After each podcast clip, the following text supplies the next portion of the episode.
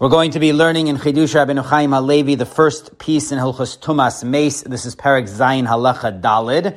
And interestingly, this section in Chidush Rabbeinu Chaim Halevi on these halachas of the Rambam, which deal with coming into contact with a dead body and the impurity, the tuma that comes from that, are the longest section throughout the Sefer. So as a bit of an introduction to why this section is so lengthy and why Rab Chaim has so many insights on it, even though it's one of the more obscure and less studied areas of halacha. Now obviously Rab Chaim is an expert in all areas of halacha, so there's nothing that he hadn't studied and thought about in depth, but still there is a historical explanation for why this section in particular, Rab Chaim had even more insights about, when in general, other commentators study this section less than other sections of halacha. So Rab Chaim's grandson, Rab Yosef Dov Soloveitchik, in his book Halachic Man, which has a lot of stories and traditions about his father, Rab Moshe Soloveitchik, and his grandfather, Rab Chaim Soloveitchik, and other brisker figures. So he gives us the context, he records the tradition for why Rab Chaim had so many ideas about Hilchos Tumas Meis coming into contact with the dead body. On page 36, he tells an interesting story. He's trying to illustrate the point that halachic men, the great Torah giants, which for him in many ways are his ancestors, were afraid of death. They considered death to be the ultimate enemy for a Torah life because they're no longer able to live a life of halacha. So he records that the Vilna Gaon, Rab Yosef Dov Soloveitchik, meaning the Beis Halevi, his son Rab Chaim, his grandson Rab Moshe Soloveitchik, and Rab Elia Pruzhaner Feinstein, who was Rab Moshe Soloveitchik's father-in-law, so Rab Yosef Dov's other grandfather, they never visited cemeteries and never prostrated themselves upon the graves of their ancestors. So unlike the common practice to go pray at cemeteries, these Torah giants totally avoided visiting cemeteries. And according to Rav Soloveitchik, the reason for that is the memory of death would have distracted them from their intensive efforts to study the Torah. So basically, he attributes one of the characteristics of great men of halacha, of Torah giants, is that they are afraid of death. And then he tells the following story. My uncle Reb Meir Berlin Bar Ilan, so he was one of the younger children of the Netziv from his second marriage, and he was later the head of the Mizrahi movement. So he was technically Rab Chaim's uncle because Rab Chaim had married a granddaughter of the Netziv from his first marriage. So even though Rab Chaim was much older than Meir Bar Ilan, but Meir Bar Ilan was technically his uncle. So he had a number of interactions with Rab Chaim, and he related the following incident to Rav Soloveitchik. Once he and Rab Chaim of Brisk happened to be staying in the same hotel in Libau on the shore of the Baltic. One fine, clear morning, he arose at sunrise and went out on the balcony there to find Rab Chaim sitting his head between his hands, his glance fixed upon the rays of the rising sun, entirely absorbed in the aesthetic experience of such a glorious cosmic spectacle, and at the same time, entirely bent beneath the oppressive weight of a soul shattering melancholy and a black despair. Reb Berlin took hold of Reb Chaim's shoulder and shook it. Why are you so troubled and disturbed, my master and teacher? Is something in particular responsible for your distress? Yes, replied Rab Chaim, I am reflecting upon the end of every man, death. So basically, the tradition records that Rab Chaim had a terrible fear of death, and the way Rav Soloveitchik puts this is the beauty and splendor of the world on the one hand, and the fate of man who can enjoy this mysterious magnificence for only a brief, fleeting moment on the other hand, touch the chords of his sensitive heart. In other words, the fact that he saw this beautiful world and became aware that he was going to die and he was not going to enjoy it after his death, so that caused him tremendous grief and despair and depression because he wanted to go on being active in the world forever. Death was going to put an end to that. So this is a very interesting tradition that Rav Soloveitchik records. And of course, as usual, he describes it beautifully and he shows how it fits in with his overall perspective of Judaism. So he does a magnificent job painting a picture of how this fear of death is one of the strong and important values of the great men of halacha, the Torah giants, which of course includes many of his own immediate ancestors. And he ties this in with Rab Chaim's well-known emphasis on pikuach nefesh.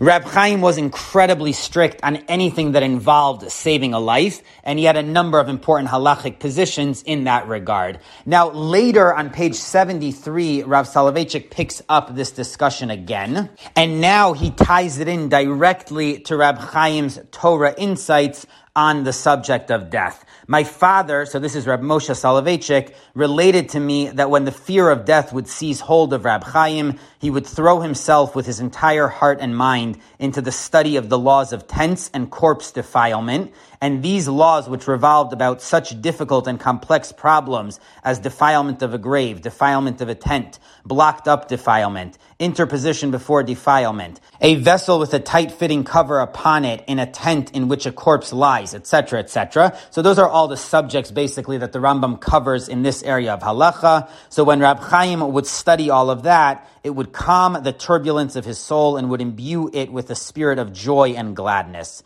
So Rav Soloveitchik comments on this, when halachic man fears death, his sole weapon wherewith to fight this terrible dread is the eternal law of the halacha. The act of objectification triumphs over the subjective terror of death.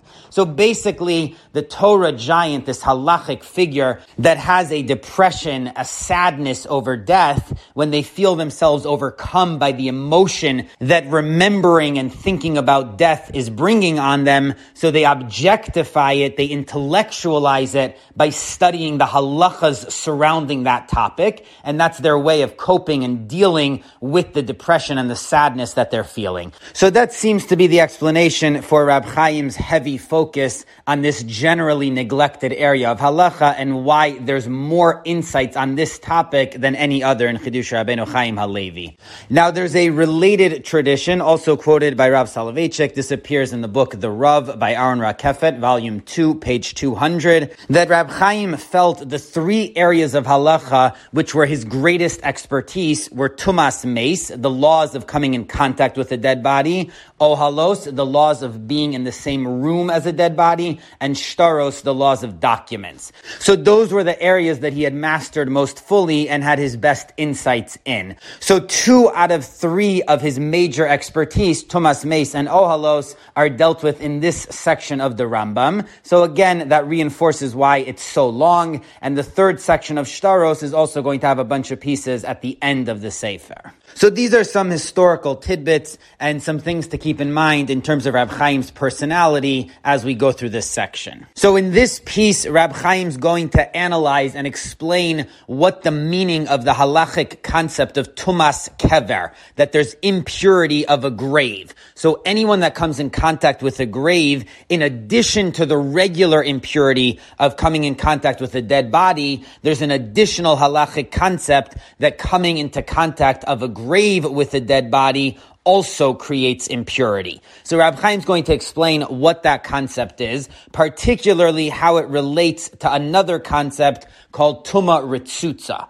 There are a number of ways that Tuma gets imparted from the tame object to the person that touches it. One is called maga. So if a person touches forms of tuma, they become tame. And the other is called ohel, which is a special form of tuma that gets imparted if someone is in the same room or under the same roof as a dead body. So ohel only applies to dead bodies. Now, with regards to ohel, there's the ordinary type of ohel, which is that a person is in the same room, and even though they're not on top of the dead body, but since they're in the room with the dead body, they become tame.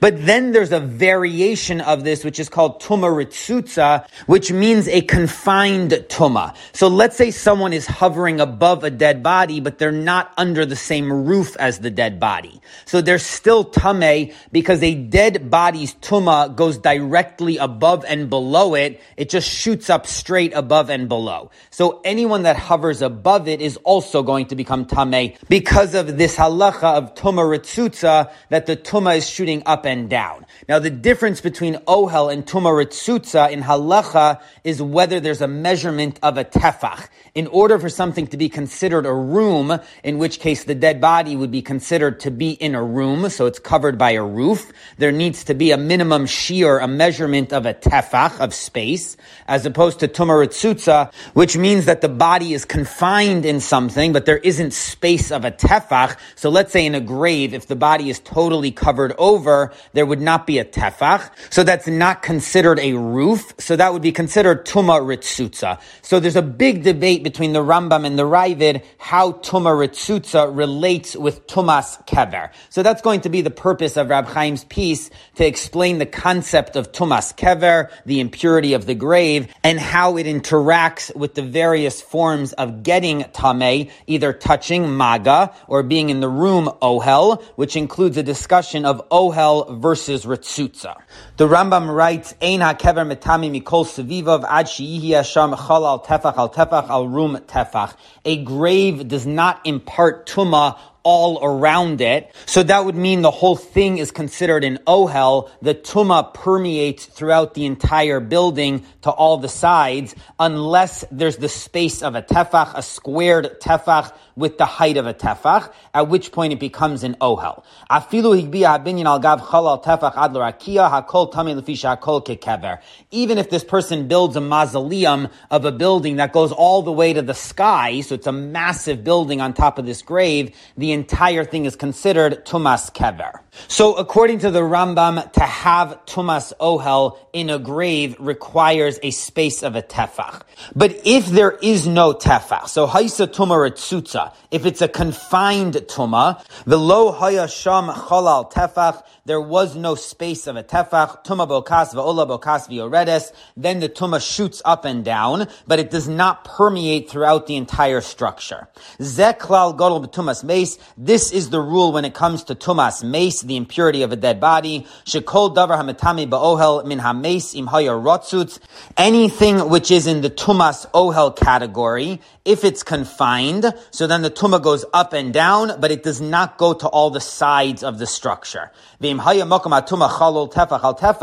once there's a space of a tefach, so then it's transformed from tuma ritzutza to the regular halacha of kever sasum, the regular impurity of a grave, and all around it, the entire area is mitame.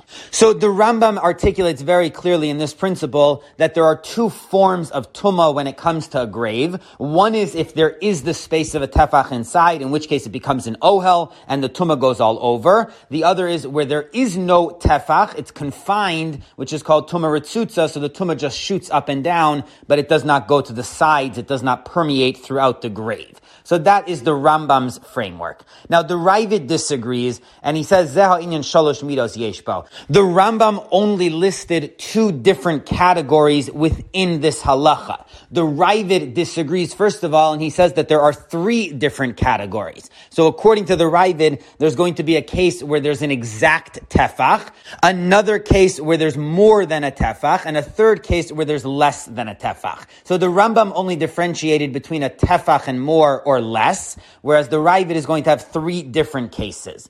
And the Ravid rules as follows. She'im yesh b'makom atuma tefach meruba. If there's an exact tefach, afal pisha atuma mima'etes hachalal, even though the body itself cuts into that tefach space, so without the body, there's an exact tefach, but the body obviously takes up some of that space. Still, that's considered an exact tefach. V'areu ketuma ritzutzo bokas va'ola u'metame ba'ohel kemochen metame kol sviva b'maga kever sasum. So the halacha is that in that case, it's metame in every which way. So it's considered an oh ohel, so the tuma permeates the entire thing. If someone touches any part of that grave, they become tame, as well as it's considered ritzutza. So it shoots up and down, so if someone is on top of that grave, they also become tame. So this is the strictest situation, because not only do we say that it's an oh ohel, so if someone touches any part of the grave, they're tame, but it's an oh ohel that doesn't even block the body. Ordinarily, a roof stops stops the tuma from shooting up. So if someone is on top of a room with a dead body in it, they would not become tameh unless they touched the room. But if they were hovering above, they would not be tameh. According to the Ravid, this grave, which has an exact space of a tefach in it, has both stringencies. It's both an ohel as well as tuma ritzutza. So if someone hovers over the body, they become tameh, and if someone touches any part of the grave, they're also tameh. And that is the standard case of a kever sasum according to the Ravid. So the definition of the halachic concept of a kever sasum, there's some sort of impurity that the Torah gave over a grave. According to the Ravid, that refers to a grave with an exact space of a tefach, whereas according to the Rambam, that refers to a grave with either a tefach or more. So this is the key debate between the Rambam and the Ravid. Then the Ravid continues and he says that if there would be more than the space of a tefach, so eno metame be'ohel, aval metame kol sviva b'maga, so then it would not be tumaritzutza, it would not shoot up and down because there's more than the space of a tefach, but there would be tuma permeating throughout the entire grave. So if someone touches any part of the grave, they would become tame. And as we just mentioned, this is obviously part of the Rambam's disagreement. He holds this is also a kever. So there's both ohel and maga, whereas the Ravid holds there's no ohel. And then he continues, if there's less than the space of a tefach, so then it's not mitami b'maga, but it is mitami be'ohel. So in this one case where there's less than a tefach space, both the Rambam and the Ravid agree that the only way to impart tuma is tuma ritzutza, if someone hovers over it, because the tuma shoots up and down, but there is no tumas ohel, meaning the tuma doesn't permeate throughout. So if someone hovers over the grave, but not over the body, they're not tameh, and if someone touches the rest of the grave, they're also not tameh. So this is the basic framework of the debate between the Rambam and the Ravid. Both of them agree that there is a new halacha the Torah introduced called Tumas Kever, which combines two stringencies. Not only is it an ohel in terms of the whole kever, the entire grave becomes tameh if someone touches it, but if someone hovers over it, they're also tameh. So it also doesn't block the tuma from going up. But the debate is where that stringency applies. According to the Ravid, it's only when there's an exact tefach. But if there's more than a tefach, then it does block the tuma, and there's no tumas ohel. Whereas according to the Rambam, in both cases, there's still ohel. Then the Ravid rules on a case where the tuma itself is between two different structures, so which one it follows. And then at the end, he gives the sources from which he derives his approach, and he explains that it's based on a contradiction between the Gemara in Baba Basra versus the Gemara in Brachos. And he repeats this approach in a comment later on in chapter 25. Now, the contradiction between Baba Basra and Brachos is that in Baba Basra Yud Beis, it talks about a house Sheparatz es Petzimav, that he smashed the doorway of the house, so there's now a hole instead of a door. And the halacha is that the dead body's impurity permeates throughout the entire house. If someone touches any of the walls, they become tameh. The problem is that the Gemara in Brachos Yotes tells about Rabbi Lezer Rab Tzadok, who used to skip over the caskets of dead bodies. So the Gemara asks, how could he do that? He was becoming tameh. So the Gemara answers that the casket had a space of a tefach within it, so it blocked the tuma from leaving the casket. So in brachos, it seems to indicate that once there's a space inside of a tefach, the tuma does not leave that structure, and someone who's on top of it will not become tameh. But the Gemara in Baba Basra, which is talking about a house, which obviously has a space of a tefach inside of it, a house is much bigger than a casket,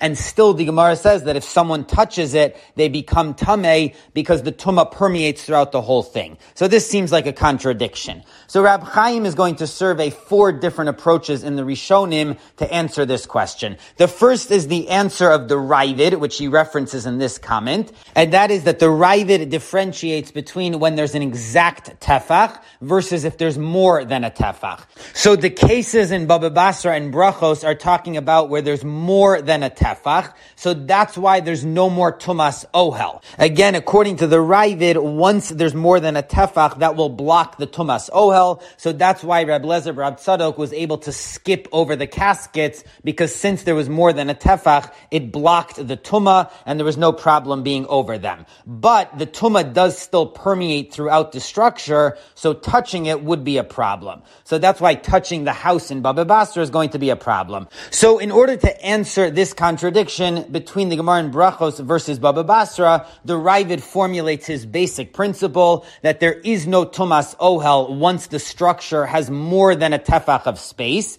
but there is a problem with touching it. Now the Rambam is obviously going to need a totally different solution because the Rambam disagrees with the Ravid about this. He holds that even if the casket has more than a tefach of space inside, there's still going to be tuma from being on top of it because it's still considered a kever. So there's tumas oh ohel. So the Rambam is going to have to explain the reason Rab Lezer Rab Tzadok was able to skip over the casket is a totally different thing. The Rambam later on in these halachas Yud Beis Vav writes that there's a special leniency for a wooden casket that if it's closed, then the tuma doesn't leave it. So all these halachas that we're talking about refer to graves, but in a wooden casket that's closed, so there is no tumas oh ohel. So that's how the Rambam interprets the leniency in the case of Rab Lezer Rab Tzadok, because there it's talking about wooden caskets. Then there's a third solution from Tosfos and Baba Basra. He says that we're not talking about sealed caskets. So since they haven't been closed yet, they don't have the halacha of a kever. One of the features of a grave is that it's closed, but since these caskets haven't been closed, so they do not fall under the category of a kever, they're like a regular structure, and since they have more than a tefach, so there's no tumas ohel. Because it's clear when it comes to a regular structure, not a grave, that once there's the space of a tefach, so it blocks the tuma from going up. So Tosfos differentiates between these caskets versus the regular halacha of tumas kever, because these caskets weren't sealed. So that's the third approach. And Rab Chaim points out that the Rambam and the Ravid agree on this issue, unlike Tosfos, they both understand that the caskets here are sealed. So in that regard, they agree, even though they have two different solutions to the overall problem. And then Rab Chaim quotes that the Ravid in chapter 12 has a fourth solution to this problem, which is based on the Gemara in Nazir Nundalid. The Gemara says that the Tuma of Golel Vidofek, the things which cover and seal up the kever, do not require the Nazir to restart his vow if he comes in contact with them. So basically, there's a leniency for the covering of the grave that it doesn't affect the Nazir's vow. So the Ravid proposes that the same leniency applies to a Kohen, and now the Ravid proposes that in the case of Rab Lezer Rab Tzadok, those caskets were in the graveyard, so they were more like a grave than just a standalone casket with a dead body in it, so they had the same halacha of the Golel and the Dofik. They were treated under the same status, and just as there was a leniency for a Nazir, so too there was a leniency for a Kohen. So that also resolves the problem because the whole issue is that Reb Lezer Rab Tzadok was a Kohen. So how could he become Tameh? But since this is like the case of Golol Vidofek, so there's a leniency that it doesn't affect the Kohen. Now, if there hadn't been the space of a Tefach, so then there would be Ritzutza, so that would have been a problem. So that's why the Gemara has to say that there was a Tefach, in which case there was no Ritzutza. The only issue would have been that it was Tumas Kever, but since it's analogous to Golol Vidofek, so it's not a problem for a Kohen. So that's the Ravid's fourth solution. So the question again is, how could Rab Lezer Rab Tzadok have skipped over these caskets? It should be no different than Tumas Kever, which being on top of the Kever creates Tuma, and Rab Lezer Rab Tzadok was a Kohen, so how could he be on top of the caskets? So the four solutions that we've seen are the Ravid and Parak Zayin and Parak Chaf Hey answers that since the caskets had more than a tefach of space in them, so they're not considered tumas kever, and there is no more tumas ohel. So if Reb Lezer Rab Tzadok was on top of them, he would not have become tameh. The whole stringency of tumas kever only applies to an exact tefach, but once it's larger than a tefach, then it blocks the tuma from going up. So that's why these caskets are not the same as tumas kever.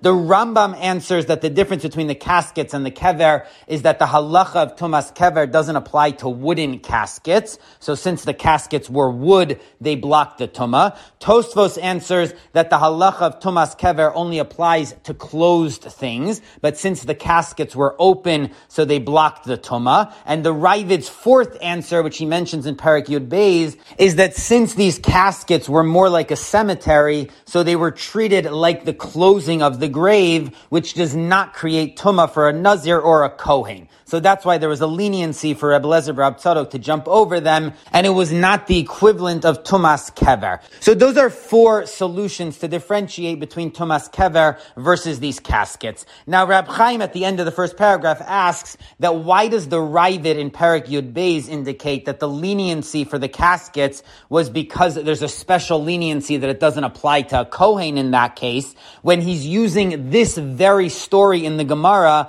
in Parak Zayin and Parak Chav to prove his overall point that there is no tumas kever when there's more than a tefach space. So there seems to be a contradiction in the Ravid. He's giving two different answers to the same question, but the answer in Parak Yud Beis seems to limit the application of this leniency. So it seems to undermine the approach he's developing in Parak Zayin and Parak Chav Hey based on this story that the whole concept of tumas kever doesn't apply when there's more than a tefach space inside the structure. So that's Rab Chaim's question. He's now going to go on a lengthy discussion to explain all of these concepts, and he'll only come back to resolve this contradiction in the Ravid at the very end of the piece. So now in the second paragraph, Rab Chaim asks a totally different question on the Ravid's approach, and that is, how could the Ravid suggest that when there's more than a tefach space, there's no tumas ohel, but there is tumas maga. There is tuma of touching. One of the points of the Ravid is that the case of tumas kever, if there's more than a tefach inside, so if the person is on top of that grave, they're not going to become tameh through oh, ohel, but if they touch it, they will become tameh. So Rab Chaim questions this because both of these halachas of touching and oh, ohel are derived from the same pasuk in the Gemara Nazir Nun Gimel. The pasuk says, "V'chol asher yigal pnei hasadeh," anyone who touches on the field. So the Gemara interprets this is referring to hama'ahil. It's referring to oh, ohel. Obekever, or the grave. So the Gemara says zekever sasum. So that is the typical halacha of a grave. So basically this whole concept of the tumas kever, the impurity of the grave, is derived from a pasuk which refers to both the ohel and the maga. And the Ravid himself, earlier in these halachas in Parak Beis, explicitly explains how both maga and ohel are included in the pasuk. He explains that asher yiga, anyone that touches refers to tumas maga, al pnei hasadeh, over the field, refers to tumas ohel. So basically, it's very clear that in the Gemara's discussion of kever sasum, the tuma of a grave, it's including both tuma as well as ohel. So how does the Ravid differentiate between these two types of tuma when they apply in terms of their their details if they're both derived from the same pasuk, so they should both be applicable in the same cases. So if the pasuk is not referring to a grave with more than a tefach space,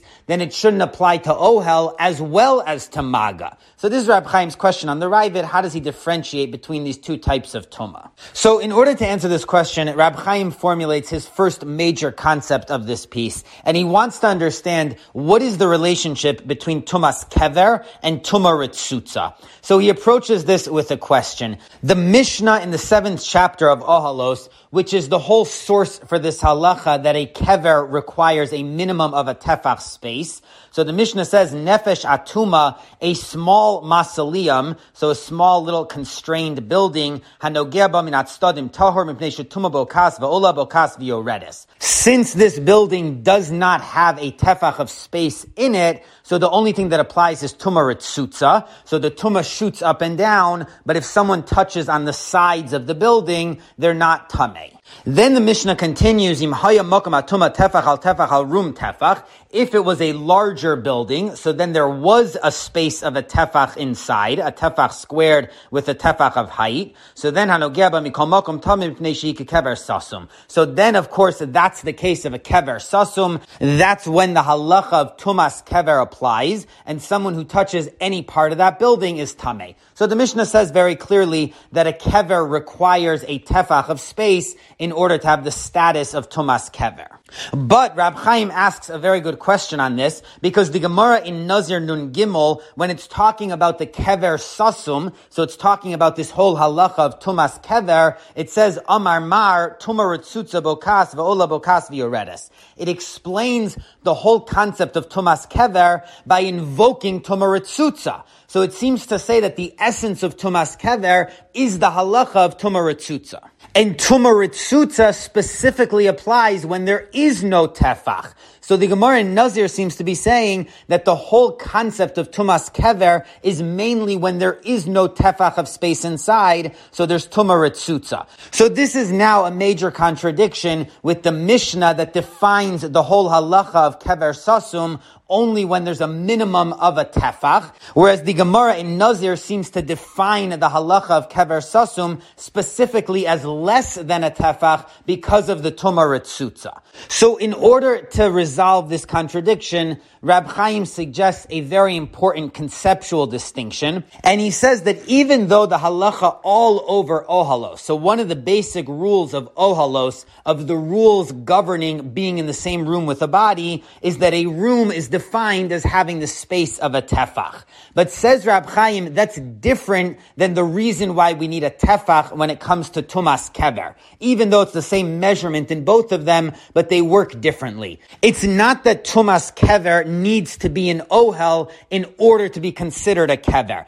That's how we would have made sense of this at first glance because we see the same measurement for a regular ohel invoked with regards to a kever. But Rab Chaim is saying even though it's the same measurement, but there's different conceptual explanations behind each of these halachas. The rule of a regular ohel, what he calls an ohel hava'a, which means that it permeates the tuma throughout the whole room. So there's a halacha there that that in order to do so, there needs to be space of a tefach. But then there's a different halacha, which is that in order for something to be considered a kever, it also has to have the space of a tefach. And Rab Chaim calls this an ohel hatuma. This is a roof for tuma. So there's two different concepts of ohel. One is the ordinary one of ohel hava, that a body which is in a room with the space of a tefach goes all over the room. The tuma is transported all over that space. And the other is an ohel hatuma,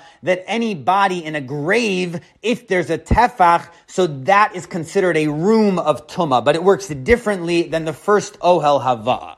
And Rab Chaim says that this distinction makes logical sense too, because we have no need for the rules of Ohel in order to permeate the impurity throughout the whole grave. So the reason why the impurity goes to all parts of the grave is not because of ohel, but that's the very essence of the rule of tumas kever. The Torah itself is saying that throughout the whole space of the grave is tame. We don't need to base that on the rules of ohel. So if that's the case, we don't need this ohel hava'a when it comes to kever. It wouldn't add anything because anyways that entire space is tame since it's a grave.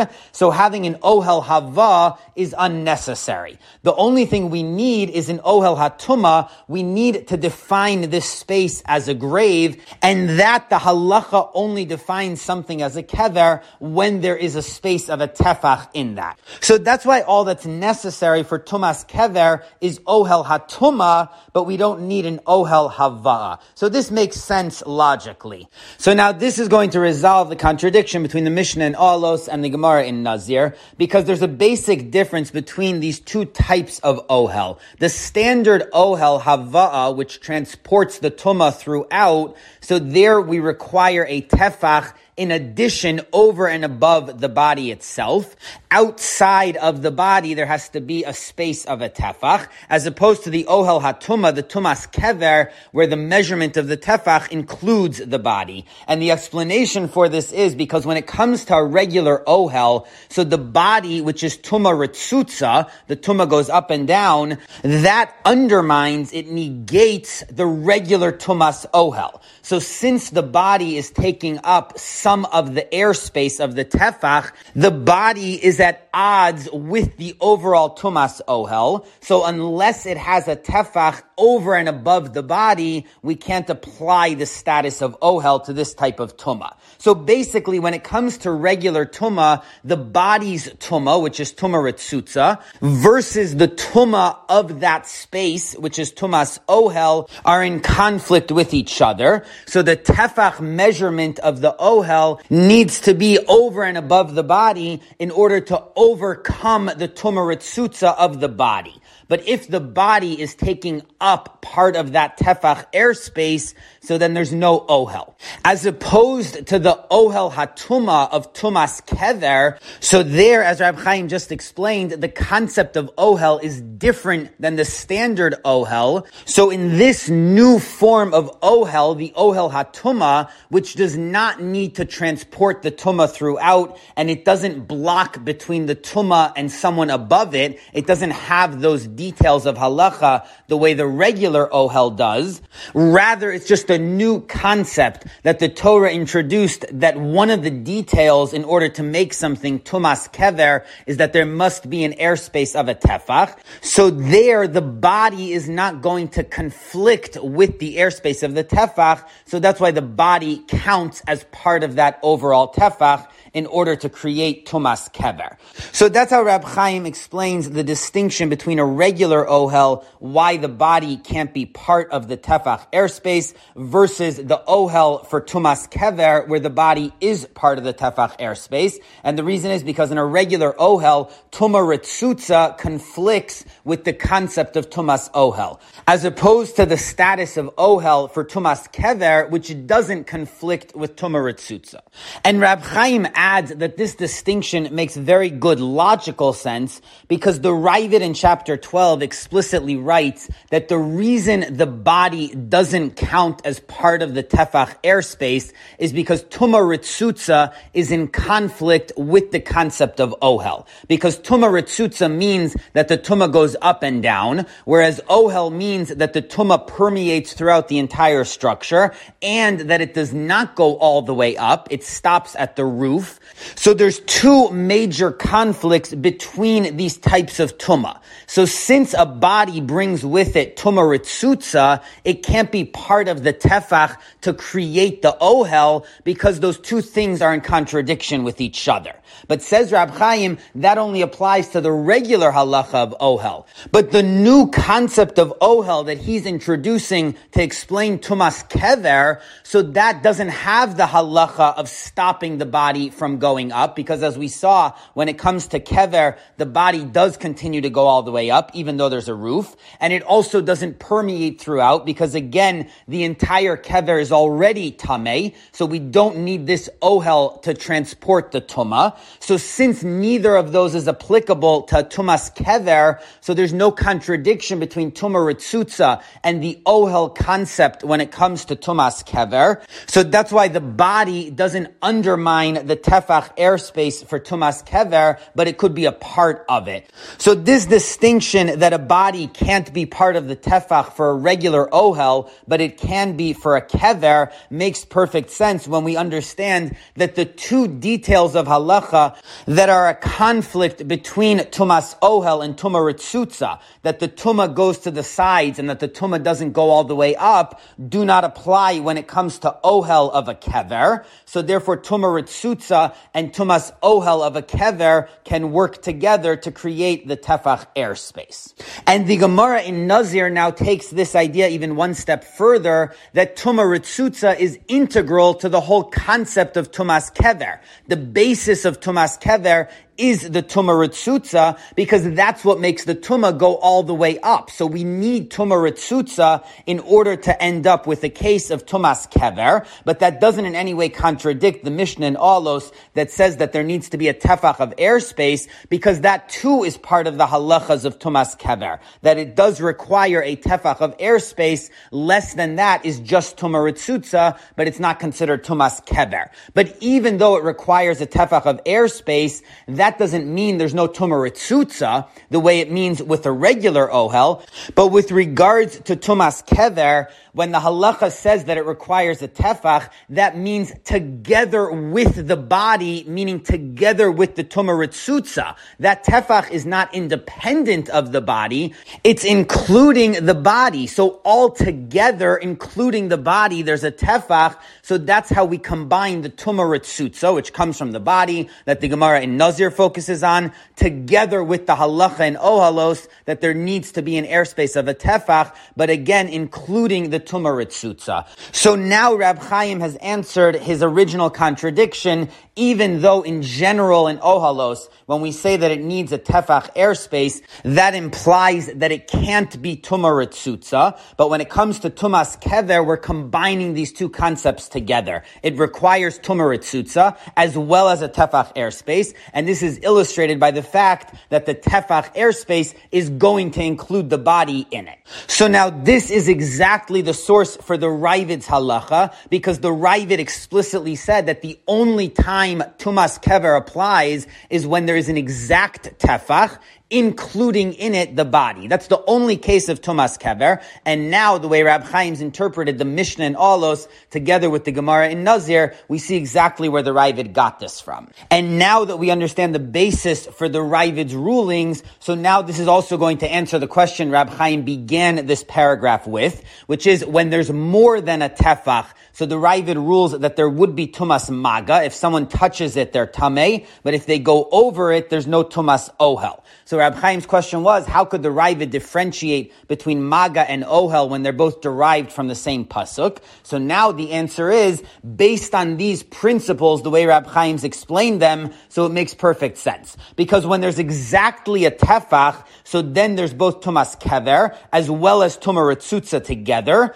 So that's why there's both Tumas Maga and Tumas Ohel, both stringencies together, and that is the concept of Tumas Kever. But once there's more than a tefach, So now that overcomes the tumah ritzutza. So now it negates the ohel aspect of this. The tumah no longer goes all the way up because it's blocked by the tefach ohel, which is the standard halacha of ohel that once there's a tefach airspace, it blocks the body. So in this case too, once there's a tefach of airspace over and above the body, it blocks the tumah ritzutza and there's no more tumas ohel over and above that roof but Tumas Maga is unaffected. Because the Tumas Maga to begin with was never based on the Tuma Ritzutza. It's just based on the fact that this is a grave. So even though now there's more than a Tefach airspace, which stopped the Tuma Ritzutza, that's not going to stop the Tumas Maga if someone touches this kever. So that's why the Ravid rules that a kever that has more than a Tefach of airspace, there's no Ohel, but there still is Tumas Maga. So now that we understand the basis behind the Ravid's rulings, that accounts for why he differentiates between Maga and Ohel, even though they're in the same pasuk, because they operate differently. Tumas Ohel of the Kever is based on Tumaritzutza. So once Tumaritzutza is overcome, meaning there's more than a tefach of airspace, so there can't be any more Tumas Ohel because of the Kever. But Tumas Maga of the Kever is separate. It's just because someone touched a Kever, so that applies even if there's more than a tefach of airspace. So this is the explanation for the Ravid's approach, and it accounts for the details of his rulings. Now, in the third paragraph, Rab Chaim returns to explain the Rambam's approach because he disagrees with the Ravid in some of his key conceptual points. Now, the Rambam disagrees with the Ravid that when it comes to Tumas Kever, the Tefach can include the dead body. The Rambam holds that just like every Ohel, the Tefach has to be over and above the body. So too with Tumas Kever, the Tefach, in order to make it into a Kever, must be over and above the body. So unlike the Ravid who differentiates between these two concepts of Ohel, and this was at the basis of Rab Chaim's whole analysis, the Rambam does not distinguish between the halacha of Ohel generally versus the Ohel for a Tumas Kever, but he holds that in both of them there must be a tefach in addition to the airspace of the body. So Rab Chaim explains that the point the Rambam disagrees about is that he holds that Tuma Ritzutza is in conflict with the concept of ohel for tumas kever. Now, even though, as Rab Chaim said, the concept of ohel for a kever is different than a regular ohel, so the Rambam's not disagreeing with that, but he does disagree with the next step in the analysis of the Ravid, that since they're different concepts, the ohel of a kever is not in conflict with tumaritzutza. And the Rambam holds that even though theoretically an argument could be made that that those two forms of tuma are not in conflict, but anytime there's tuma ritzutza, that's in conflict with other tumas. So this body can only emanate tuma in one way. If it's giving off tuma ritzutza, then that's going to preclude it from giving off tumas ohel. So we can't use the body in order to create both tuma ritzutza as well as the ohel of the kever. If we're using it for ritzutza, then it can't be part of the overall tefach airspace, and in order to create the ohel of the kever, there would need to be a tefach over and above the body. And Rab Chaim reads this in to the end of the language of the Rambam, where he formulated the principle, Zeklal Godel betumas meis. This is the rule, Shikol davar metame be'ohel mina meis im haya rotzutz. Anytime there's tuma ritzutza, hare hatuma bokas, so that means the tumah goes up and down, but it does not permeate the ohel. So Rab Chaim reads into this language of the Rambam that here he's formulating this exclusive idea that every body can be giving off tumah in one way. And if it's giving off tumah ritzutza, so it's shooting up and down, it can't be part of creating the ohel. So that's why the body doesn't count towards the tefach airspace. So this is the point on which the Rambam disagrees with the Ravid. That there is a conflict between the concept of Tuma Ritzutza and the Ohel Hatuma of Kever. So now Rab Chaim asks on the Rambam, what about the Gemara in Nazir, which explicitly says that the basis for Tumas Kever is the idea of Tumaritzutza. According to the Rambam that they're in conflict, why is the Gemara explaining the concept of Tumas Kever using Tumaritzutza? So Rab Chaim first says that maybe the Rambam didn't have that version, so he had a different edition of the Gemara which didn't connect these two ideas. But then he says, even according to our printed editions of the Gemara, which do have that line explaining Tumas Kever based on Tumaritzutza, so we could still explain it conceptually according to the. Rambam. That what the Gemara means to say is that the essence of how the Torah defined this new concept of Tumas Kever is through the idea of Tumah. So the idea of Tumas Kever is that the Torah is saying even when there's more than a tefach of airspace, which ordinarily overcomes and stops the Tumah but in the case of the Tumas Kever, the Tumah continues. So the Torah is basically creating a turbo Tumah when it comes to a grave, and that's the meaning of this idea of Tumas Kever, that the Tumah is never stopped even by a large structure. So that's exactly why the Rambam rules that even when there's way more than a tefach, it's still tumas kever and it's mitame ba'ohel. So that explains the conceptual formulation of the Rambam. But Rab Chaim asks that this doesn't seem to fit into the language of the Rambam because as he just said, the Rambam explicitly contrasts that any time there's tuma ritzutza, it's not tumas kever. So the Rambam seems to create two alternate tracks which can't overlap. One is Tuma when there's less than a tefach, and one is Tumas Kever when there's a tefach or more. So that formulation does not seem to fit into Rab Chaim's idea that the Rambam is saying that Tumas Kever is a turbo Tuma So to answer this, Rab Chaim suggests that there are two different aspects of the halacha of Tumas Kever, and each of the formulations of the Gemara and the Rambam are going to apply to one of them. So that's how he's going to resolve this contradiction that the Gemara seems to say that Tumas Kever is based on Tumaritzutza, whereas the Rambam seems to say that the two conflict. So the answer is that each formulation applies to a different aspect of this halacha. The two aspects are, number one, that a Tumas Kever applies to everything surrounding the Kever and someone who's on top of it. So anyone who comes into contact with the side of any part of the Kever or is on top of it now becomes Tameh because of Tumas Kever. Now that halacha is based on the concept of Tuma Ritzutza.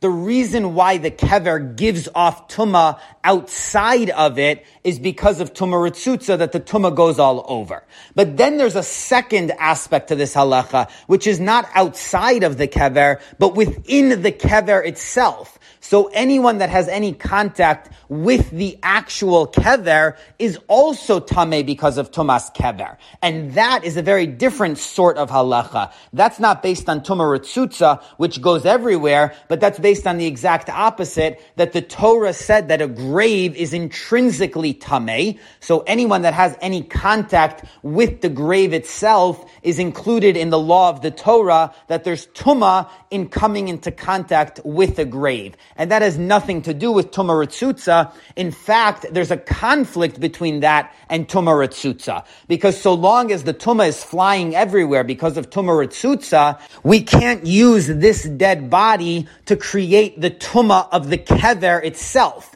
because the body is giving off tuma, which is going everywhere. That's tuma ritzutza, but it's not creating the status of a kever on the grave that it's lying in. So that's where the Rambam's formulation is correct, that there is a conflict between tuma ritzutza versus tumas kever, because so long as we're using this body for tuma ritzutza, the kever itself is not inherently becoming tame. So the Rambam resolves this tension by saying that once there's a tefach or more, so that negates the tuma ritzutza. It stops the process of the ritzutza tuma and it transforms it into a tumas kever. So now the grave itself becomes tameh. So the Rambam's formulation applies to that aspect of the halacha. But once it becomes a grave, so now the Gemara's formulation kicks back in, and now the Tuma Ritzutza is what makes it that the second aspect of the halacha applies, that anyone who comes in contact with the sides of the grave or is over the grave is also Tameh.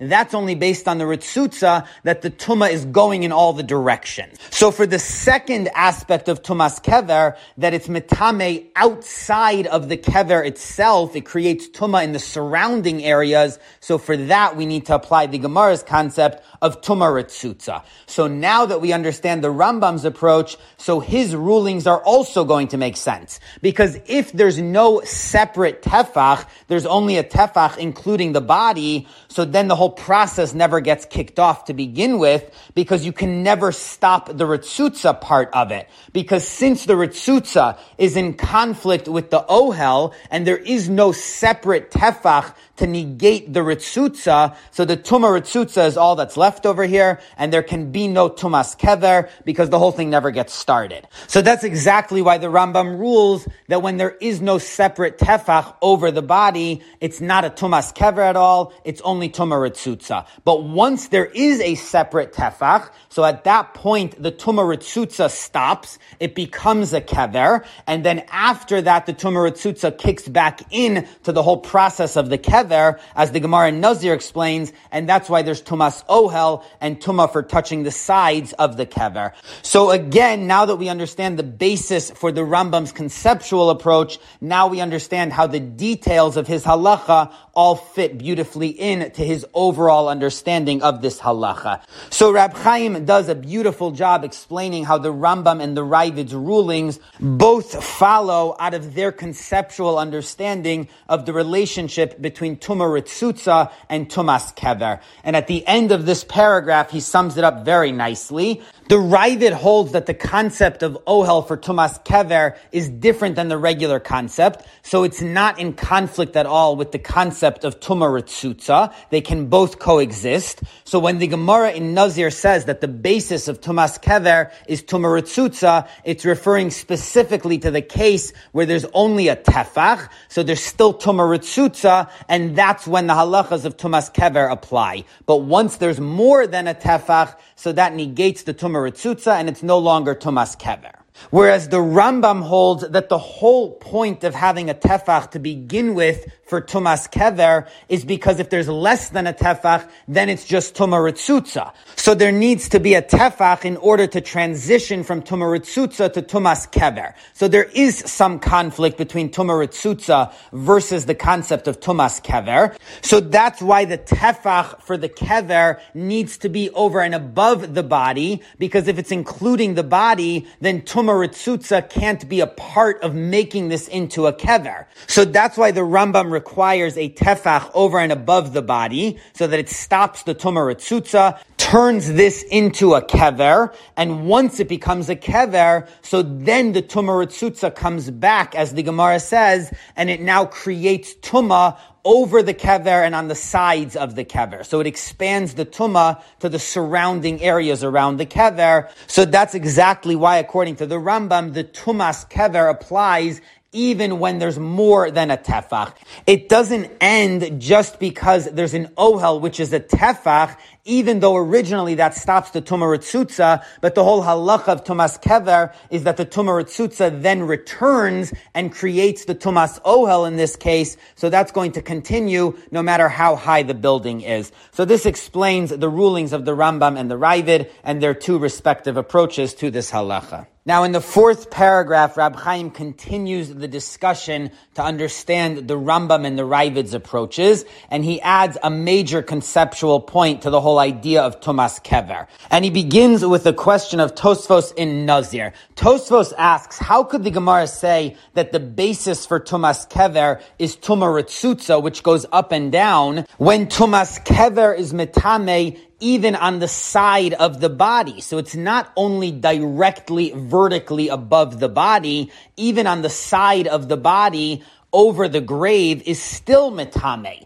So how could the basis of that be tuma ritzutza, which just goes up and down, if tumas kever goes also to the sides of the grave, not only directly above the body? So Rab Chaim suggests an answer to Tosfos's question that the concept of tuma ritzutza applies to both the dead body as well as to the grave itself. So it's not just the body which is creating the tumah ritzutza, but the very area of the grave has its own ritzutza, which goes up and down. So that's why if someone is above the grave, even though they're not above the body, they're still included in the tumah ritzutza, which comes from the grave, from the kever itself, over and above the tumah ritzutza of the body. So now Rab Chaim asks a question on this idea that the grave itself has tumah ritzutza, because when it comes to ordinary ohalos, so a regular ohel hava, which transports the tuma to the whole structure, does not have tuma ritzutza. It's clear that tuma ritzutza only comes from the dead body itself, not from the ohel. And this is clear from the Rambam in Hilchos Tumas Meis, Perak Yotes Halacha Aleph. In the case of a barrel, the Rambam says that if there's tuma inside of the barrel, kol shetachteha keneged hatuma, anything which is directly beneath the body in the barrel is tame. So it's clear that even though the tuma is permeating throughout the entire barrel because of ohalos, but the tuma ritzutza, which goes up and down, does not emanate from the entire barrel. It only emanates from the body itself. So that means tuma ritzutza only applies to the dead body itself, not to the extension of the tuma of the dead body through a regular ohel hava'a, which transports the tuma throughout the entire structure but that does not have the rules of Tumah Ritzutza, meaning it doesn't go up and down. But still, when it comes to tumas kever, says Rab Chaim that we could apply tuma ritzutza to tumas kever because tumas kever is stronger than tumas ohel. And he suggests two possible formulations. Either because when it comes to tumas kever, it's not just moving around the tuma the way the ohel does, but rather the entire kever itself becomes tame. So the kever is intrinsically tame, not just moving around the tuma from the dead body. So that's why the kever itself has tuma ritzutza. Or alternatively, Rab Chaim suggests that the tumas kever is together with the tumas meis of the body. So it's the exact same form of tuma. So that's why it's stronger than a regular ohel that tuma ritzutza applies to the entire kever. So according to Rab Chaim, the solution to Tosfos's question is that the tuma ritzutza emanates not only from the dead body itself, but from the entire kever. And that's why over the kever, even not over the body, is still tame because of tuma ritzutza. That's how the Gemara can say that the basis of tumas kever is tuma ritzutza. And even though tuma ritzutza doesn't apply to regular ohel, but it does apply to tumas kever, which is stronger. But now Rab Chaim asks a question on this approach because once it's clear that there is tumas kever outside of the body itself. So the way he's explaining it, above the body itself is tuma ritzutza, but on the sides of the body, which are still the grave, is considered tumas kever, and that is its own type of tuma, not just because of the ritzutza of the dead body. So if that's the case, why do we need to apply tuma ritzutza at all to tumas kever? The Gemara is saying that the basis for tumas kever is the tuma ritzutza, and Rab Chaim's been explaining that once it becomes a kever, so the tuma ritzutza is what makes the tuma go all over. But why do we even need that? Why is the kever status alone not enough to create tuma all over? And especially because there is a form of tuma, which is tumas maga, which does come to the kever inherently without the need for tuma ritzutza. So why don't we say the same thing for tumas ohel, that even without the tuma ritzutza of the dead body, there's intrinsic tuma in the kever itself. So basically, why do we need to say that the whole basis of tumas kever is tuma ritzutza, and we can't just say that the kever is tame in and of itself? So to answer this, Rab Chaim is going to introduce a very key concept in the meaning of tumas kever. And this is based on the Gemara in Sanhedrin Mem Zayin. The Gemara rules that kever hanimtza, if someone finds a grave buried on their land and the person had no right to be there. So this landowner did not give the right to this person to be buried there. So they're allowed to remove the body. And the Gemara says, Mekomo tahar, that the land is now Tahor. So it does not have the tuma of tumas kever once the body is removed. And the Rambam records this halacha in Tumas Meis Ches Hey, Kever Hayadua Asr Lefanoso. If someone was rightfully buried in a grave, so you're not allowed to move their body, V'im Pinuhu Mekomo Tahar. But if they do go ahead and remove the body, so that land is now Tahar. So basically the whole halacha of Tumas Kever only applies when the body is still there, but if it's removed, it's taken out of the grave, so then it's no longer Tumas Kever on that land. But Rab Chaim wonders when the body is is still in the grave. So it's clear that the Torah said that there's tumas kever then, but why is there tumas kever? Is it that since there was a body buried in this grave, so that now transforms this land, it gets the status of a kever, and once it becomes a kever, there's tumas kever. So it's its own independent form of tuma, nothing having to do with the body, even though the body is obviously what created this into a grave to begin with. So the way to formulate this in the first approach would be that there are two types of tuma, either a dead body or a kever, and they're independent of each other. Now, obviously, the case of a kever is only going to exist when there is a dead body in it. But that's in order to set up the case in which the Torah introduces its new halacha that this kever now has tuma independent of the dead body's form of tuma. That's approach number one. Approach number two is that the tumas kever is based on the tuma of the dead body. So it's not an independent type of tuma, and it's also not just that the body is what creates this as a kever, but it's not needed for the tuma, but the dead body is what continues to make the kever something that is tame. Now, even though it's clear that the kever is metame even not directly with the body. So as we said, over the kever, but not over the body is still mitame. So the kever's tuma expands beyond just the airspace directly above the body, but still it's only as a result of the tuma of the body, which is permeating throughout the kever. So at the end of the day, both the dead body together with it being in a grave are both necessary in order to create tumas kever, but the tuma comes from the dead body. So Rab Chaim proves from a number of places in the Rambam like this second formulation. One is the Rambam in Hilchus Avel Perik Gimel Halacha Beis. The Rambam rules v'chenim naga kohen bekever loka that if a kohen touches the grave, he gets the punishment of lashes. Aval nogeahu bebegadim shinogu b'meis afal b'shemitame bahen tumas shiva. But if he touches the shrouds, the clothing which touched the dead body, then even though he's he does not get lashes. So the Rambam is saying that a Kohen only gets lashes if he comes in contact with Tuma, which comes directly from the dead body.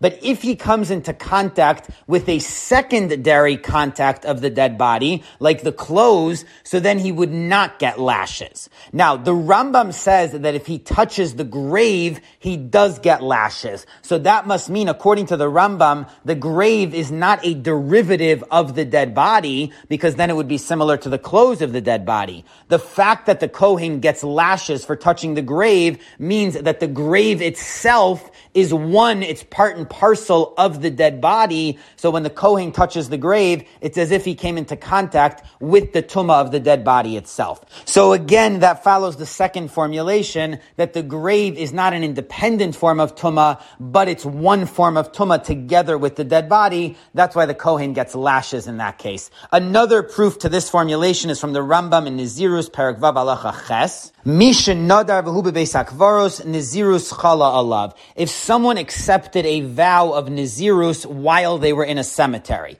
So that's prohibited because a Nazir is not allowed to come in contact with a dead body, so he's not allowed to enter a cemetery. And this guy accepted the Nazirus vow while he was in the cemetery. So the Rambam says even if he remains in the cemetery for a few days, that doesn't count towards his Nazirus. The Loke al Sham. He does get Malkus because he accepted a Nazirus vow and he violated it by coming into contact contact with a dead body. Now, when he leaves, Eino Megaleach Sa'aro, he doesn't need to shave his head to restart the Nazirus time because he never started. And likewise, if he became Tame while he was in the cemetery, so then he would not need to shave and restart the Nazirus because he never started. So the Rambam differentiates that even though he never really started the Nazirus vow, but he does get Malchus, he gets the punishment of lashes because he was standing in a cemetery while he was supposed to be a Nazir. Now, this is based on what the Rambam rules in Nazirus Hey Tesvav. Nazir Shenitma Lames Tumas Shiva. A Nazir who became Tame through a dead body. So the Rambam writes whether it's the type of Tuma that he would have to restart, Bein Betuma Sheina whether it's a lower form of Tuma, so he would not need to restart his Nazir vow. Either way, Hareza Loka. So the Rambam there rules that the punishment of Malkus, the lashes for a Nazir coming into contact contact with a dead body applies more broadly than the cases where he would have to restart his vow. So there are some types of Tumas Mace where the Nazir does not have to restart his vow, like where he's standing in the cemetery, but he still gets the punishment of lashes. So it's based on that that the Rambam rules that if he accepts the vow of Nazirus while standing in a cemetery, he doesn't need to restart, but he's still going to get lashes, because the lashes are more broadly applied. So Rab Chaim comments that even though it's true the Rambam applies the lashes punishment broadly, but it still seems that the Nazir has to come in contact with the dead body itself in order to get punished. Because the way the Torah formulated this punishment is lo yitame lahem b'mosam, that the Nazir can't come into contact with a dead person. And al nefashos meis lo yavo. Again, he can't come into contact with a dead body. So it seems clear that to say the Nazir violated the Torah prohibition and he gets the punishment of lashes, he needs to come in contact with the dead body itself and not a derivative of the dead body. So the fact that the Rambam rules that coming into contact with the grave is enough to give the Nazir lashes indicates again that the Rambam holds the grave is not a derivative, it's not another independent form of Tuma aside from the dead body, but it's part and parcel, it's all one thing. It's a form of Tuma along with the dead body. So that's why the Nazir touching the grave is as if he came in contact with the dead body itself, and that's why he gets the punishment of lashes. And a final proof is also from this ruling in the Rambam, because the Rambam rules that so long as the Nazir is standing in the cemetery, those days don't count towards his vow of Nazirus. Now that's different from if the Nazir touches the clothing that touched the dead body. So the shrouds, because there the Gemara in Nazir Nundalit explicitly says that even though the Nazir becomes Tame by touching the clothing of the dead body, but those days of his Tuma continue to count towards his overall days of Nazirus. And the Rambam records that ruling in Nazir Zayin Ches.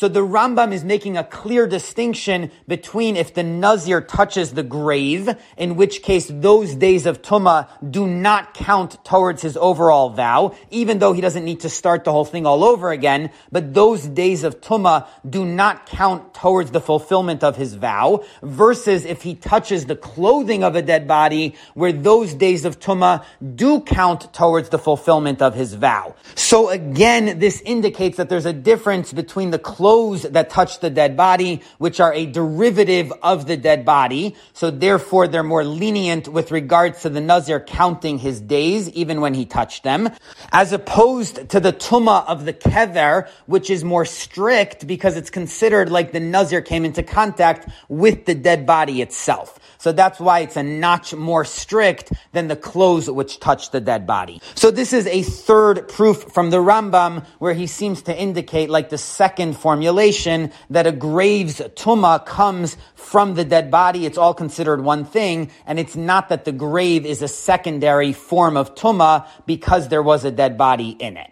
So that's why these three halachas follow that the Kohen gets lashes for touching the grave, the Nazir gets lashes for touching the grave, and the Nazir who touched a grave, those days of Tumah do not count towards the ultimate fulfillment of his vow. So now, using this, Rab Chaim returns and he answers the question of why the Gemara says that the concept of Tumas Kever is based on Tumah Ritzutza. And he explains like this, because since the whole reason why there's Tumas Kever is because it's together with the dead body, so now there's a serious question on this. Because it makes sense that inside of the grave where the body is, so of course that area is Tameh, because it's a Kever with a body. But on top of the grave, once the body is covered over, so the person standing on the covering of the grave is standing in a place which is more like an empty grave. And as we said, once the body is removed, there's no more tumah. So now the question is, how does anyone that comes in contact with a kever have tumas kever if the place they're standing on is really like an empty grave where there is no tumas kever? Now, if we would accept the earlier formulation that the grave itself is independently tameh, not just because of the tuma of the dead body, so then this wouldn't be a question, because even though the grave is covering over the dead body, but since the grave is inherently tameh, so there's still tumas kever by standing on top of it. But since Rab Chaim proved the other formulation, that the grave only has tuma because of the dead body in it, so now this raises the question that if someone is standing on top of the grave, so that area is like an empty grave and there shouldn't be tuma. And Rab Chaim adds even more to this question. Not only is it like an empty grave, but if someone is standing on top of the covering of the grave, the ground underneath him should protect him against the tuma of the dead body. So not only should it not add to the tuma because of tumas kever, but it should even make the situation better for him and protect him from any tuma coming from the dead body. Because since the whole tuma of this kever is based on the fact that the body is within it, so once it's covered over and that covering now creates a structure of the grave that has the body in it, so anyone outside of that should be protected by the structure from the tuma tuma of the body, because that's the way tuma works. That a tuma which is enclosed within a structure, the structure protects people who are on the outside from that dead body. So ironically, the covering of the grave should not add to the tuma, but it should actually protect the person from the body enclosed inside of that kever. So that's Rab Chaim's question on this formulation. How could we ever have a case of tumas kever when according to this formulation, the kever should work against the dead body and lessen the tuma, not increase it. So the answer to this question is going to answer the main question Rab Chaim posed in this paragraph because the Gemara is answering this question by saying that the basis of tumas kever is tumaritzutza. In other words, the way to answer Rab Chaim's questions as to why the covering of the grave doesn't protect the person from the dead body is because of tumaritzutza, which means that the dead body's tuma goes up. So that's why we don't view the covering of the kever as a protection for the person against the dead body, but instead the whole tumas kever concept could exist because of tuma which means that the tuma goes through the covering. So that's why the Gemara says that the whole concept of tumas kever is based on tuma in order to answer the question that Rab Chaim just asked, and that explains why the Gemara can't say that tumas kever alone is enough to make the whole thing tameh. Why do we need to rely on tumah as Rab Chaim asked originally? Once we know that the kever has independent tuma, so why do we need tumah The answer is because the tumas kever alone would run into Rab Chaim's question that why doesn't the covering on top protect and stop the tuma of the body. So the answer to that is because of tuma ritzutza. And especially Rab Chaim adds, because the whole approach of the Ravid is based on the story in Brachos that they would skip over the caskets. And the Gemara explains that because since there was a tefach inside the casket, it stopped the tuma from going above. So the casket became a break to prevent the tuma from coming out. So that's exactly a case of tumas kever where having more than a tefach of space stopped the whole tuma. It prevented people from becoming tameh, not increased the tuma. So that's exactly Rab Chaim's question. Why doesn't that apply to every grave? How could we ever have the concept of tumas kever if there's a tefach of space inside? So that's exactly what the Gemara is answering, that it's based on tuma ritzutza. Whenever tuma ritzutza applies, so that's going to break through the covering so that the covering no longer protects the person from the tuma that's inside because the tuma ritzutza goes through it. Now, in the parentheses, Rab Chaim adds that there's still a problem according to the Ravid's approach his answer definitely works for the Rambam because the Rambam holds that when there's more than a tefach of space, it's still considered tumas kever. So again, the question is, why isn't that tefach of space in ohel, which breaks between the tuma and the person on top? So the answer, according to the Rambam, is because there's tuma ritzutza, so that penetrates through the covering. So according to the Rambam, the explanation of the Gemara is needed. But according to the Ravid, the whole halacha of tumas kever only applies when there's an exact tefach, and part of that tefach is the body. So there doesn't seem to be this question Rab Chaim's asking to begin with, because since there isn't a tefach of space over and above the body to create an ohel. So of course there's no separation between the person standing on top of the kever and the dead body. So if we don't have the question, then we shouldn't need the answer of the Gemara that it's based on Ritzutza. So it seems like according to the Ravid, we still have a problem. Why does the Gemara base the whole concept of Tumas Kever on Ritzutza? So first, Rab Chaim suggests, based on the Gemara in Chulin Kufchav Hey, that there is still a question according to the Ravid, even though the Ravid holds that there is no ohel. So the break between the person and the dead body is not due to the laws of ohel, but there is another leniency, as he referenced before, because the dead body is enclosed in the grave. So anything which is enclosed in a structure, the structure protects people from that tumah. So even though the the Ravid holds that there is no leniency based on ohel because there's no tefach of space above the body, but there still would be a leniency because the body is enclosed in the grave. So we'd have the question of how could there exist tumas kever.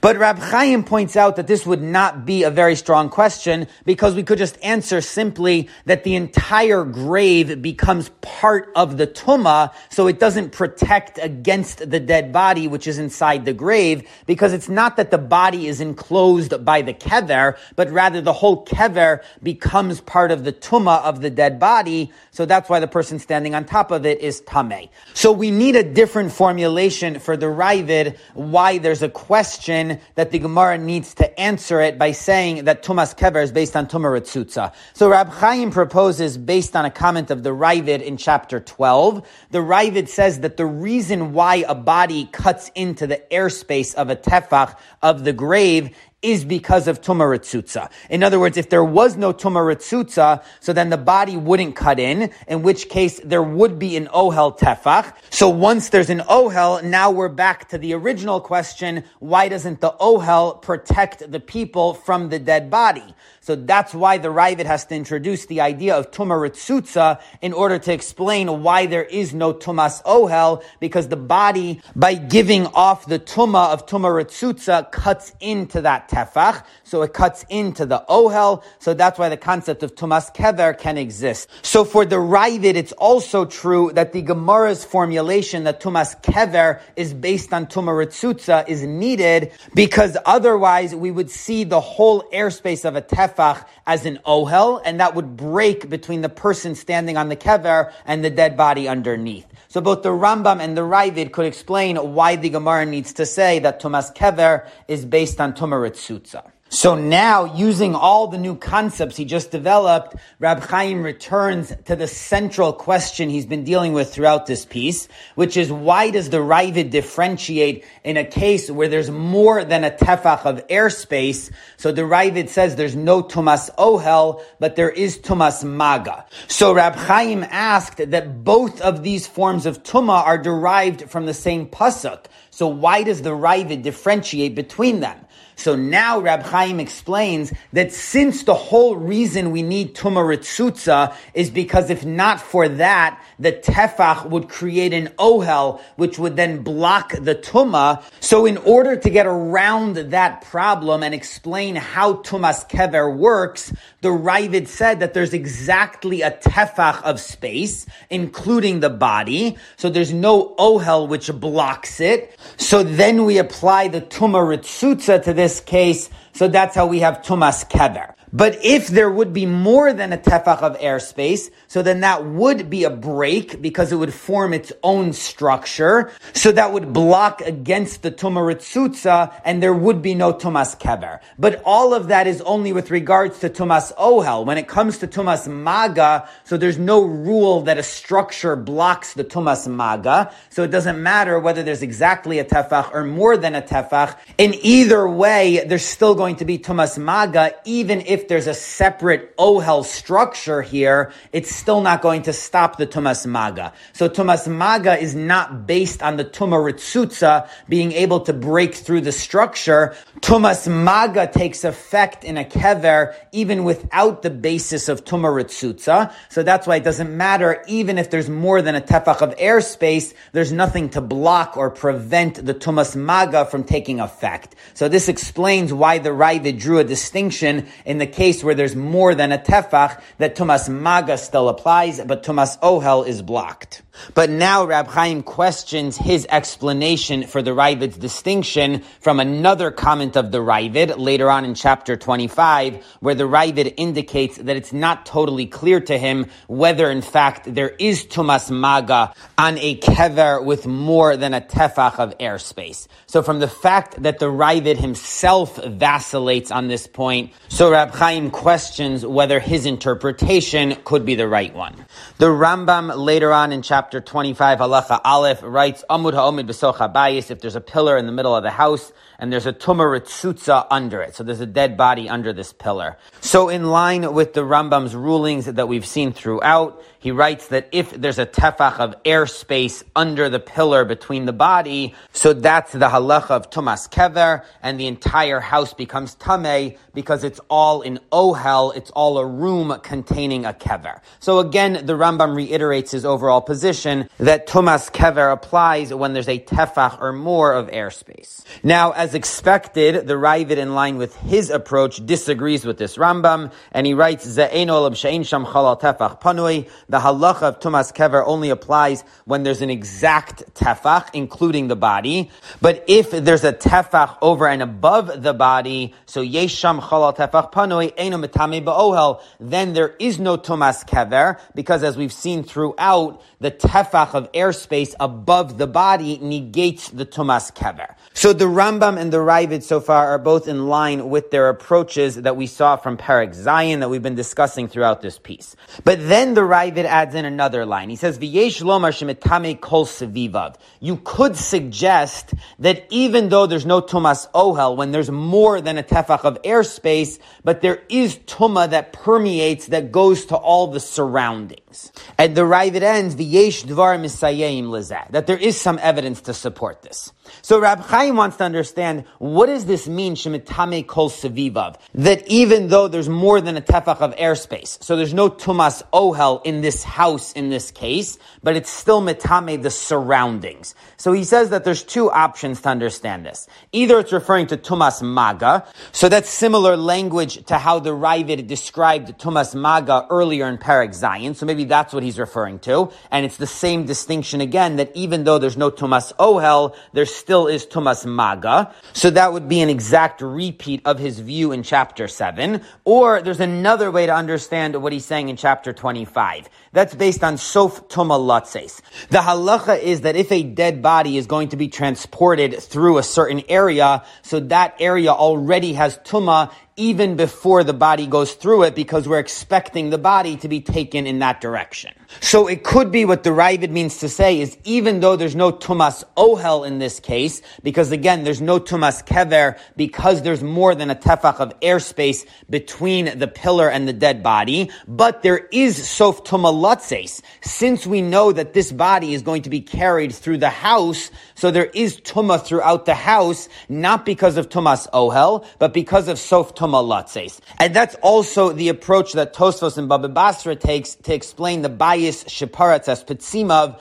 the case where he smashed the doorway. So the whole house has tuma, and Tosfos explains that it's based on sof tumalatzes because we know that the body is going to have to be carried out through this house. So similarly, the Ravid might be taking a similar approach to explain this halacha that even though there's no tumas ohel because of a kever, because there's there's too much airspace, but there is tuma throughout the house because of sof tuma latzes. But Rab Chaim leans towards the first idea that the Ravid is saying there's tumas maga, exactly as he said earlier in chapter 7. And the reason Rab Chaim interprets it that way is not to keep the Ravid's two comments in chapter 7 and chapter 25 consistent, but because the Ravid formulates it as v'yesh lomar. One could say. So according to Rab Chaim, that means the Ravid is not totally sure. He's suggesting that there is a possibility that there could be another form of tuma here. Now, if it's sof tuma latzes, so there shouldn't be any doubt in the Ravid's mind as to whether or not there is sof tuma latzes, because that seems like a very clear halacha. Of course there is sof tuma latzes in this case. So why is the Ravid indicating that there's possibly another form of tuma? So it must be that he's talking about tumas maga, and he's not 100% sure if there is Tumas Maga or not, because his proof that there is Tumas Maga is the case in Baba Basra of Bayis Sheparatzas Petzimav, where there's a hole instead of a doorway. So the Gemara rules that the Tuma permeates throughout the house. So it's not totally clear to the Ravid is that because of Tumas Maga? Meaning, even though there's no Ohel, there is Maga, so if anyone touches any part of the house, they're Tame. Or is it like Tosfos said, because of Sof Tumalatzes? So basically, the Ravid does not have a clear proof from the Gemara that there is Tumas Maga, even when there's no Tumas Ohel of the Kever. So that's why the Ravid says, V'yesh Lomar, one could suggest that possibly there's Tumas Maga in this case, even though there's no ohel because there's more than a tefach of airspace. But again, the Ravid is not totally clear because his source for this in the Gemara in Babasra could be interpreted differently, as Tosfos said, based on Sof Tumalatzes. So now, if the Ravid is repeating his view from chapter 7 and chapter 25, and again he's saying that when there's more than a tefach of airspace, even though there's no Tumas Ohel of the Kever, but there is Tumas Maga if anyone touches it anywhere, but now the Ravid is telling us an important piece that he's not totally sure about this distinction. He's suggesting it as a possibility. It's possible that even though there's no Tumas Ohel, there is Tumas Maga, but he's not entirely sure. So says Rab Chaim, that seems to undermine his explanation in the Ravid. Rab Chaim just explained that the Ravid's distinction is based on the fact that when there's more than a tefach of airspace, so that breaks, that stops the Tumas Ohel from continuing, like the general rule of Ohalos. So that's why there's no Tumas Ohel, but that doesn't affect the Tumas Maga in any way. So that's why it doesn't matter whether there's more than a tefach of airspace. Since it's a kever, there's going to be Tumas Maga wherever anyone touches it. Because the rules that an Ohel breaks the Tuma don't apply to Maga. So if that's the case, how could the Ravid suggest the possibility that there's no Tumas Maga when there's more than a tefach of airspace? The fact that the Ravid does have that possibility, that more than a tefach of airspace will break and separate even with regards to Tumas Maga, indicates that he's not working with Rab Chaim's approach to explaining this. So in order to answer this, Rab Chaim suggests that the ohel that breaks between the tuma and the person standing on the kever not only blocks the tuma itself from going to the person, but more than that, it possibly also blocks the very tumas kever itself. So Rab Chaim's idea that he's been suggesting throughout that if there's a real ohel in this case, not only is it not going to make a worse situation of tuma because of tumas kever, but it would also protect the person from the dead body. We could extend that to say that a real ohel would even protect the person from the kever. It would negate the very tumas kever itself. So now using this extended formulation, this will make sense of the Ravid's comment in chapter 25. That's why he's not clear whether there's even Tumas Maga. It's not that the Ohel is going to break between the body and the Tumas Maga. As we've said, Ohel in general doesn't separate and protect when it comes to Tumas Maga. But what the Ohel would do in this case is block between the Tumas Kever and the person. So it would totally negate the entire Tumas Kever. So that would affect not only the Tumas Ohel of the Kever, but also the Tumas Maga. So that's why the Ravid suggests that there is a possibility that even if a person touches a Kever that has more than a Tefach of airspace, there's not going to be Tumas Maga because that kever itself is totally negated by the ohel above it. So the tumas kever never reaches the person either way, not through ohel and not through maga. So this will defend Rab Chaim's overall approach and it could still fit into the Ravid. Now, as we know from the earlier comment of the Ravid in chapter 7, the Ravid seems to come down on the side that there is tumas maga, even if there's more than a tefach of airspace. So that would mean that the Ravid holds at the end of the day that the ohel could break between the dead body and the person, but it doesn't break between the tumas kever and the person. So having a proper ohel with more than a tefach does not negate the entire tumas kever. So that's why if someone touches the kever, they're still tamei. But there's not tumas ohel when there's more than a tefach of airspace because it does break with regards to the tumas ohel. So now this makes sense of the whole Ravid as Rab Chaim already explained it throughout this piece. And that's why the Gemara needs to say that there has to be tumah ritzutza for tumas kever. Otherwise, there's no way for the tumas ohel of the body to reach the person standing on the grave. So this is Rab Chaim's approach to explain the Ravid and the various details of his rulings, and he fits it in also to the Ravid's comment in chapter 25, where he seems unclear about this issue of Tumas Maga when there's more than a tefach of airspace. So now in the final paragraph, Rab Chaim finally returns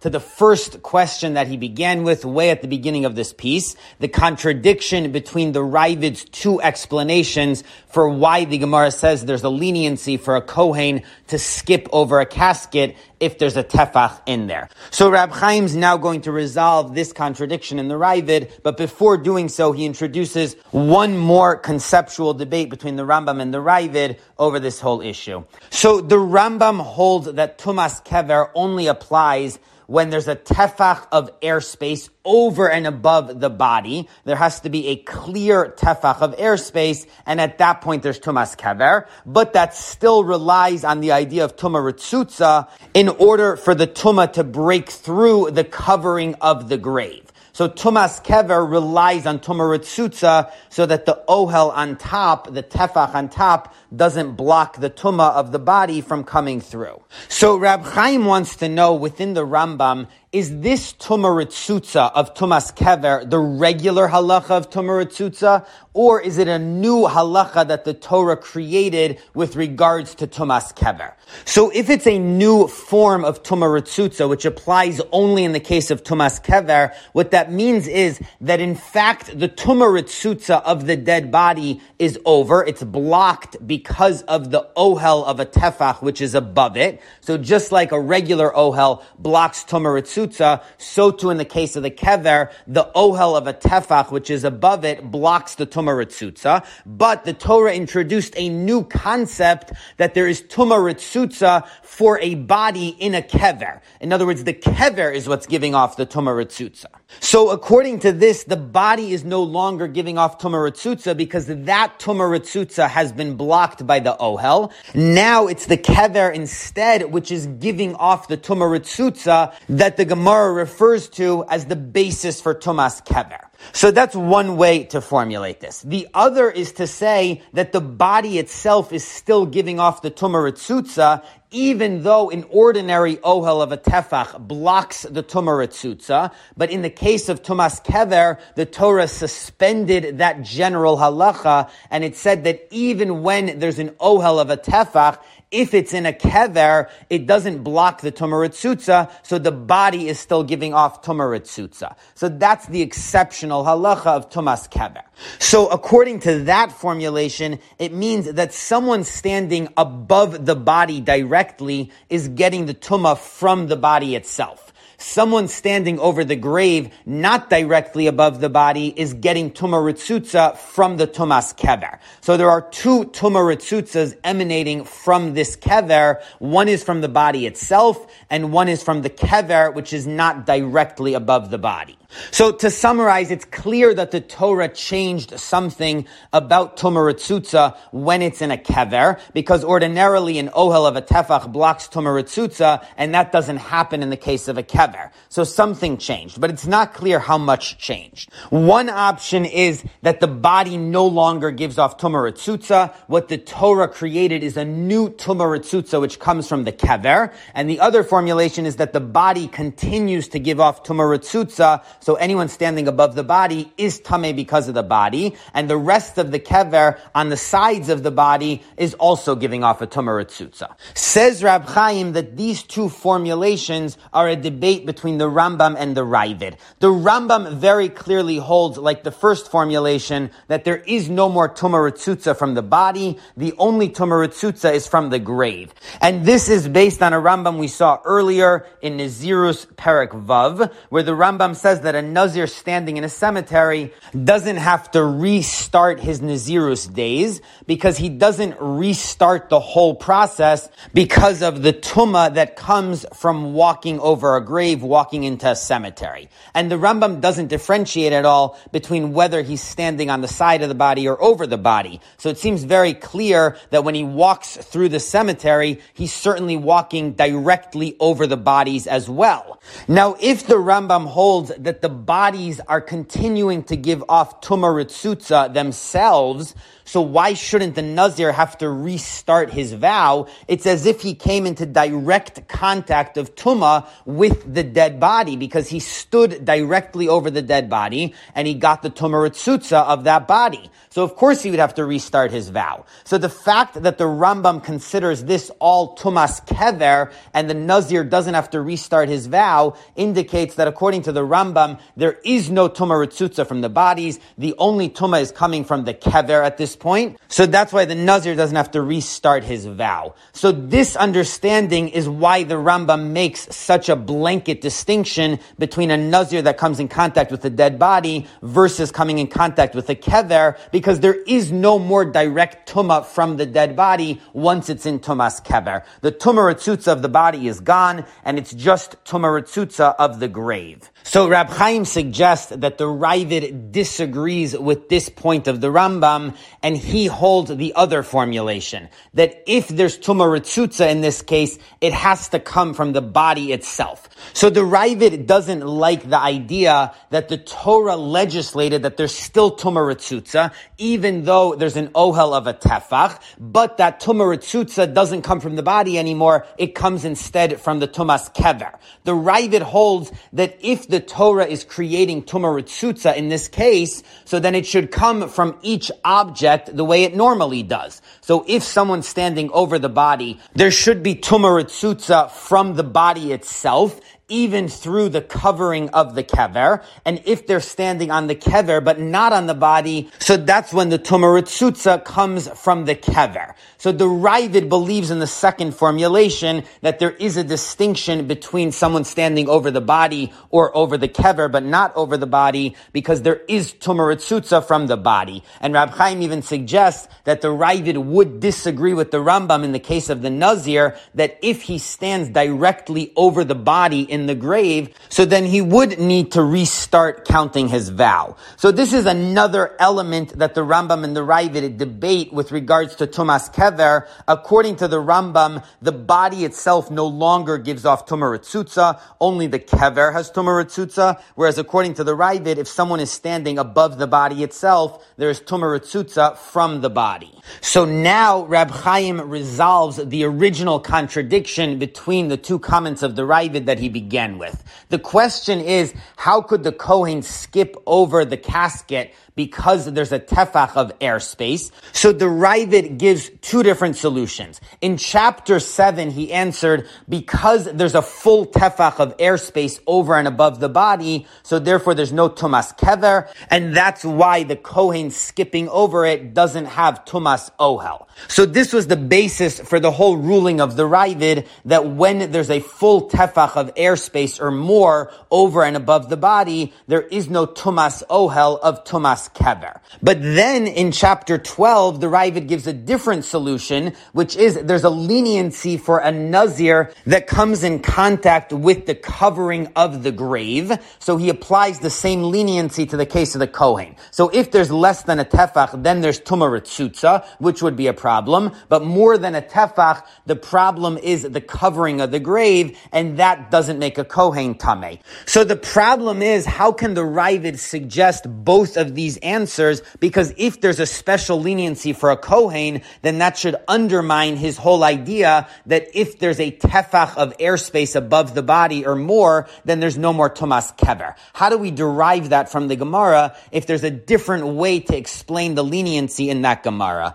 So now, says Rab Chaim very brilliantly, tying together the different strands of his analysis throughout this piece, that according to the Ravid, there's a very clear proof from that Gemara in Brachos that they would skip over the caskets to his basic halacha that there is no tumas kever when there's more than a tefach of airspace. Because according to the Ravid, if the problem in the casket case was Tumas ohel, so then it wouldn't help to say that there's a leniency of Nazir and Kohen because that tuma comes directly from the dead body itself. It's tuma ritzutza of the body. So of course a Kohen and a Nazir can't be on top of it.